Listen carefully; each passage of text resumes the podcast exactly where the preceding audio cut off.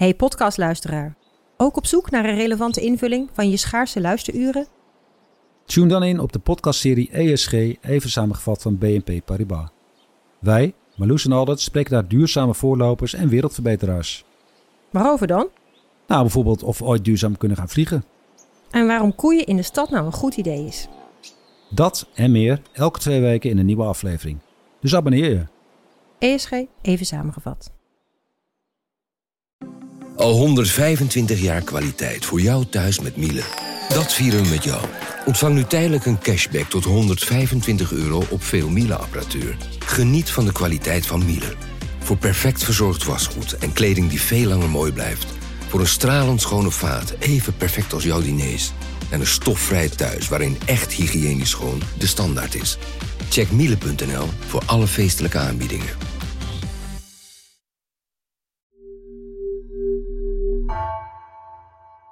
Vanaf de redactie van NRC het verhaal van vandaag. Mijn naam is Egbert Kalsen.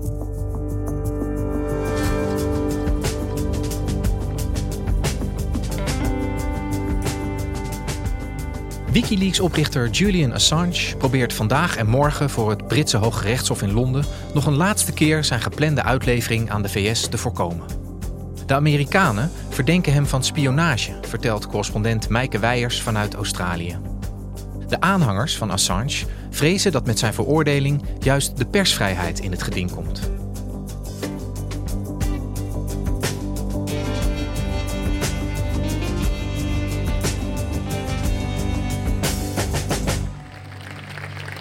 Free Julian Assange! Free Julian Assange! Afgelopen zondagmiddag was ik bij een grote demonstratie in Melbourne. Het was bij de bibliotheek, de State Library, in het centrum van de stad. En daar waren zo'n 5000 mensen bijeengekomen. Dat was voor twee dingen. Uh, aan de ene kant waren er heel veel mensen om voor Gaza te demonstreren. Maar net zoveel mensen waren er voor de vrijlating van Julian Assange. Dat is een Australiër en de oprichter van het klokkenluidersplatform Wikileaks. Is what happens when you take the path towards justice. There will be obstacles, there will be twists, there will be turns. Mensen liepen rond met grote spandoeken. Er werd uh, gescandeerd. Er waren t-shirts en stickers. Uh, en Julian Assange gezicht was eigenlijk overal. Want vandaag staat Julian Assange in Londen voor de rechtbank na een jarenlange juridische strijd. En dit is de laatste keer dat hij de uitlevering uh, naar Amerika kan voorkomen. En daar uh, staat hij terecht voor het publiceren van Amerikaanse staatsgeheimen. En zal hij berecht worden volgens een spionagewet. Daarvoor kan hij tot 175 jaar gevangenisstraf krijgen. En voor de VS betekent dit eindelijk gerechtigheid. Uh, deze zaak speelt al 10, 15 jaar. Maar voor Assange en voor zijn familie betekent een uitlevering eigenlijk een doodvonnis voor Julian. His life is at risk. Every single day he stays in prison. And if he is extradited, he will die. Hij heeft al jarenlang last van psychische problemen. Hij is depressief en ze zijn heel bang dat hij zo'n uitlevering en een levenslange gevangenisstraf niet zal overleven. En naast de zorgen om zijn persoonlijke gezondheid staat de uitlevering van Julian Assange eigenlijk voor iets groters dan hij alleen. What, what does Julian Assange mean to you? Like, what does he stand for? Well, as a journalist and a publisher, he brought us stuff that we had a right to know, and uh, other journalists should be doing likewise. It should be the norm. But if he's incarcerated permanently by the US, um, what's the impact on journalism for the rest of the world? De vraag uh, wordt opgeroepen hoe we deze zaak precies moeten zien. Of er met die uitlevering inderdaad gerechtigheid komt, of dat uh, met de uitlevering van Julian Assange juist de persvrijheid in het geding komt.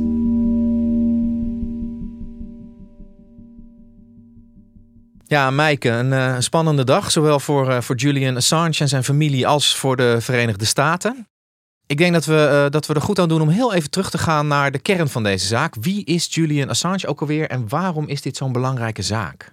Nou, Julian Assange, ja, tien jaar geleden had je me dat waarschijnlijk niet gevraagd, want toen was hij wereldberoemd. Um, hij is een Australische journalist, hacker en internetactivist. In 2006 heeft hij het uh, klokkenluidersplatform Wikileaks opgericht. En dat deed hij met het, vanuit het oogpunt om zoveel mogelijk zeg maar, radicale informatievrijheid te veroorzaken. Hij vond dat uh, grote uh, regeringen zoals de VS eigenlijk veel te geheimzinnig waren. En hij besloot dus om via zo'n klokkenluiderswebsite ook mensen aan te moedigen en aan te sporen om geheime documenten die in het publieke belang zijn, om die te delen. Dat is hem ook gelukt. Sinds de oprichting van Wikileaks zijn er meer dan een miljoen gevoelige documenten van overheden en bedrijven in heel de wereld gelekt. En die hebben ook grote gevolgen gehad. Het meest bekende zijn uh, eigenlijk de documenten over mogelijke oorlogsmisdaden van Amerikaanse soldaten tijdens uh, de oorlogen in Irak en in, in Afghanistan. Well, this isn't a wiki leak. This is a wiki torrent. This is the largest leak in military history. And much of it classified and released by the whistleblowing WikiLeaks site. And it paints a very grim picture of the way the war is going. Waar Julian Assange in 2010 wereldberoemd mee werd, was um, het vrijgeven van een video. En die heette Collateral Murder. Come on, fire! Daarop was te zien uh, dat er een Amerikaanse luchtaanval werd gepleegd vanuit een helikopter in Bagdad in Irak. En daar kwamen zeker elf uh, Iraakse burgers bij om het leven. Die werden gewoon neergemaaid en dat zag je in die video. Daar waren ook kinderen bij en twee medewerkers van het persbureau Reuters. Oh those dead bastards. Die video die zorgde voor een soort aardverschuiving in heel de wereld. Uh, nou ja, ten eerste bracht het uh, de Verenigde Staten in enorme verlegenheid. En was er gigantische woede uh, over hoe daar gehandeld werd. En nou werd er gezegd dat die mogelijke oorlogsmisdaden onderzocht moesten worden. Toen zijn er ook nog uh, mogelijke oorlogsmisdaden tijdens de oorlog in Afghanistan boven tafel gekomen. En daarnaast kwamen documenten vrij over martelingen die de VS zou laten uitvoeren van terreurverdachten in Guantanamo Bay. Hundreds of newly released classified documents have opened a rare window on the military prison at Guantanamo Bay in Cuba. Britain's Deputy Prime Minister has called for an investigation into claims that Allied forces turned a blind eye to torture and murder. The revelations were made in 400,000 classified US military logs published online by the whistleblowers website WikiLeaks. Ja, dat was inderdaad uh, nogal een aardverschuiving. Ik herinner me dat ook nog wel dat dat journalistiek ook uh, ontzettend veel teweegbracht, die, uh, die Wikileaks lekken. Um, wat deed dat met de positie van Assange? Assange was op dat moment in 2010, 2011 um, echt een soort wereldster. Hij werd aanbeden door mensen. Hij werd gezien als een soort ja, iemand die voor vrijheid zorgde, die opkwam voor het volk. En een strijder voor gerechtigheid en het vrije woord. Hij werd overal uitgenodigd. Dus op dat moment uh, ja, was hij echt als een popster zo uh, populair. You know, there, there might be a couple of views of WikiLeaks and of, of Julian. You know, hero, people's hero, bringing this important light. Dangerous troublemaker. Who's got the hero view? Well, it looks like I'm reflecting the audience's opinion to say, Julian, um, be careful and all power to you. Thank you. Chris. Thank you. Maar in datzelfde jaar kwam er ook een aanklacht in Zweden. Now, the founder of online whistleblower website WikiLeaks find him, finds himself a wanted man today. Interpol has placed 39 year old Julian Assange on its most wanted list. After Sweden issued an arrest warrant for him as part of a drawn out rape investigation. Twee vrouwen hadden hem beschuldigd van seksueel misbruik, uh, verkrachting en een aanranding. En hij werd gezocht door de Zweedse politie. Hij zat op dat moment in het Verenigd Koninkrijk en hij wilde niet terug naar Zweden om daar verhoord te worden. Want op dat moment was hij eigenlijk al bang dat Zweden hem dan eventueel zou uitleveren naar de Verenigde Staten, waar hij uiteindelijk aangeklaagd zou kunnen worden uh, voor het vrijgeven van al die geheime documenten. The United States and Australia are conducting a criminal investigation into whether Assange broke any laws by posting sensitive diplomatic documents on WikiLeaks over the weekend.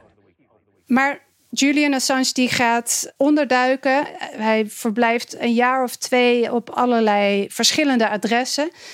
Uiteindelijk wordt hij twee jaar later, in 2012, toch opgepakt. En even later komt hij op borgtocht vrij. En terwijl hij op borgtocht uh, vrij is, gaat hij naar de Ecuadoraanse ambassade in Londen. Daar krijgt hij dan asiel. En dat was een hele slimme zet van hem, want hij zit wel in Londen, maar hij zit op Ecuadoraans uh, grondgebied, waardoor de Britse politie daar niet binnen mag en hij daar veilig is.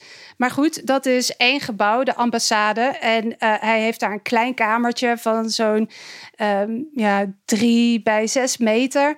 En hij kan ook niet zomaar naar buiten, want daar zou hij meteen gearresteerd worden. Jarenlang staat de Britse politie voor de deur.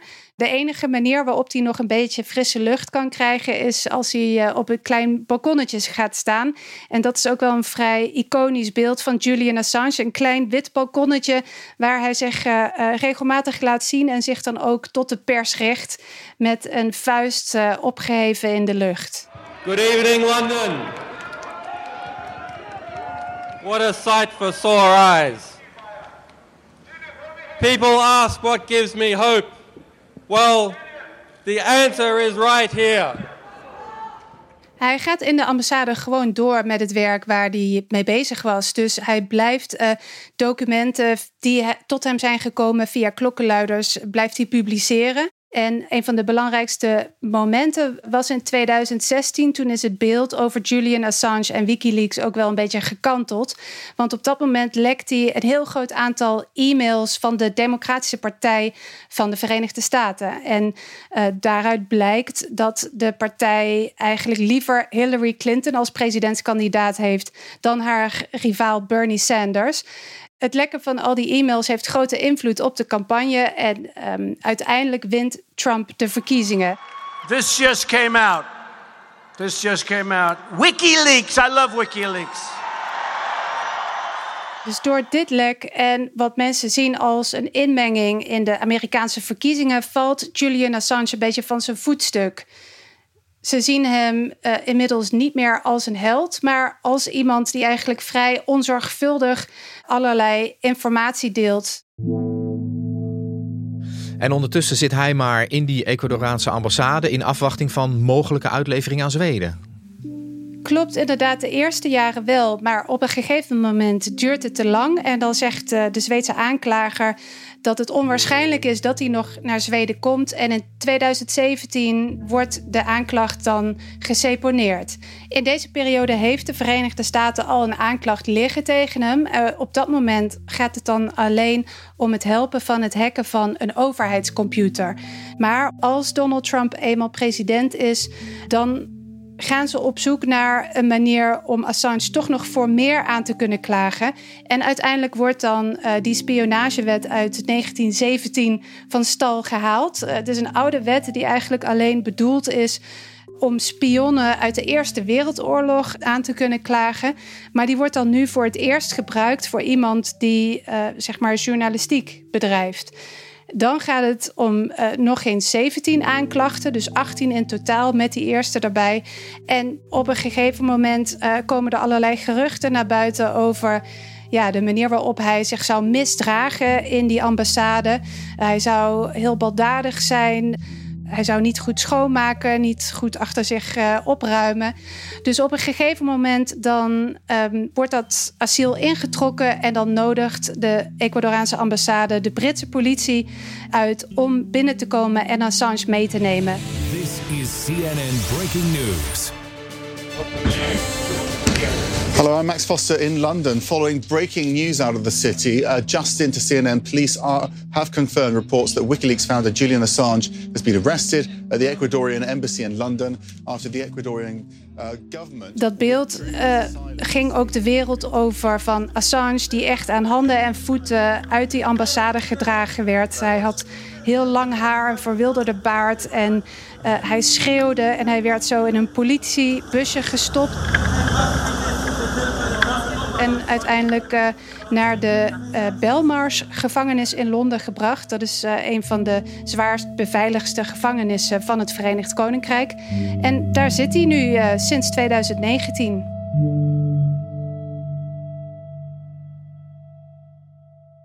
Ja, Maaike, dus sinds, sinds 2019 zit Assange daar eigenlijk te wachten op een besluit over, uh, over mogelijke uitlevering aan de Verenigde Staten. Hè. Dat hangt nog de hele tijd. Daar wordt vandaag dan uh, een begin meegemaakt met die behandeling. Um, wat, wat hebben de Verenigde Staten daar eigenlijk bij te winnen als ze hem, als ze hem zouden krijgen? Ja, er zullen veel mensen zijn binnen de Amerikaanse regering en bij de geheime dienst die heel blij zullen zijn als hij eindelijk op een Amerikaans grondgebied berecht kan worden. Um, want er is heel veel kritiek op de manier waarop Wikileaks al die documenten heeft vrijgegeven. Heel vaak zonder ook namen van onschuldige burgers, uh, zwarte lakken, uh, ook locaties, uh, Amerikaanse militairen die zouden in gevaar zijn gekomen. Um, dus zij zeggen: het is gewoon illegaal om dit soort belangrijke geheime informatie te delen. En we moeten voorkomen dat dat weer gebeurt, want dat zet gewoon mensenlevens op het spel. En als we dan de kant van Assange even, even belichten. Hè? Zijn familie zegt, als hij naar Amerika uitgeleverd zou worden, dan overleeft hij zo'n gevangenisstraf niet. Klopt, ja, dat zeggen ze. Uh, ze zeggen al heel lang dat het met zijn mentale gezondheid heel slecht gaat. En hij is er de afgelopen jaren ook wel uh, een paar keer op onderzocht. Uh, dat was ook een belangrijke reden dat de rechtbank ooit heeft gezegd dat hij niet uitgeleverd mocht worden, omdat het risico dat hij zelfmoord zou plegen dan te groot zou zijn. Maar wat zijn aanhangers zeggen is dat het niet alleen om Julian Assange gaat. Het gaat eigenlijk om het grote plaatje uh, over de persvrijheid. Want wat hij heeft gedaan, uh, onderzoek gedaan, werken met klokkenluiders, uiteindelijk uh, geheime documenten waarvan hij vond en waar ook uh, ja, men het over eens was dat deze documenten in het publieke belang waren en dat hij die heeft gepubliceerd. Dat is eigenlijk wat heel veel onderzoeksjournalisten ook doen. Um, en vergeet niet dat er heel veel grote mediabedrijven waren die samen met hem hebben gewerkt. De Guardian, de New York Times, um, ook in NRC zijn uh, in die jaren ook documenten terechtgekomen.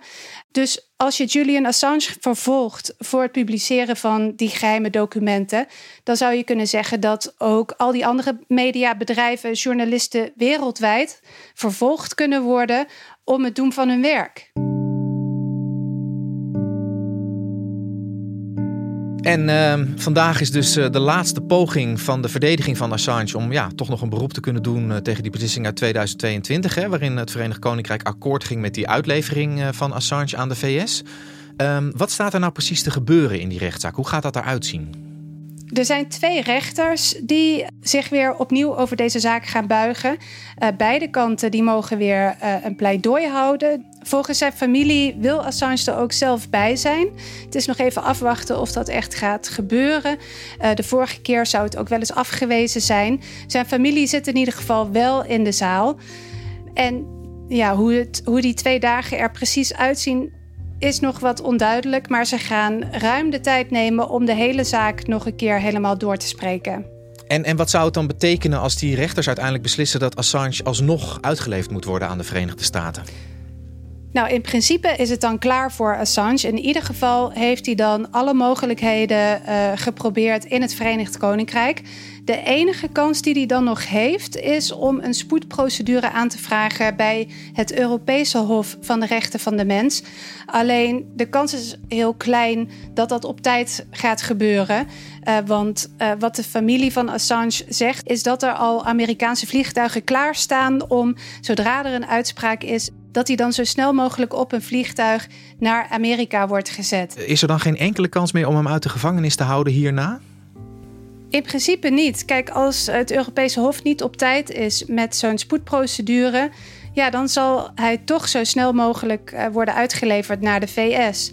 Uh, dan kan Australië daar ook niet zoveel aan doen. En daarom uh, is Australië nu vooral die diplomatieke route aan het bewandelen. Uh, de Australische premier Anthony Albanese heeft zich regelmatig uitgesproken. Enough is enough. This needs to be brought to a conclusion. Uh, it needs to be worked through, including we're working through diplomatic channels, but we're making very clear what our position is on, on Mr. Assange's case. En afgelopen week heeft ook een meerderheid van het parlement een motie aangenomen om de VS en ook het Verenigd Koninkrijk op te roepen om deze hele zaak te laten vallen en Assange naar huis te laten komen. Zijn vader en zijn broer, die ik eh, dit weekend sprak, die zijn inmiddels uh, al aangekomen in Londen. Zij zijn er ook bij, bij de hoorzittingen de komende twee dagen. En zijn broer Gabriel, die had al meteen een ticket gekocht naar Washington, meteen na de hoorzitting. Ze hebben weinig vertrouwen dat uh, ja, er bij deze zitting um, dat, dat Assange vrijkomt. Zij verwachten dat dat niet het geval is. En voor de zekerheid uh, gaat hij alvast naar Washington om daar verder te lobbyen en die diplomatieke strijd om zijn broer vrij te krijgen voor te zetten. Dankjewel, Maaike. Graag gedaan. Je luisterde naar vandaag, een podcast van NRC. Eén verhaal elke dag. Deze aflevering werd gemaakt door Rosa van Toledo en Jeppe van Kesteren. Coördinatie Henk Ruigrok van de Werven. Dit was vandaag. Morgen weer. Technologie lijkt tegenwoordig het antwoord op iedere uitdaging.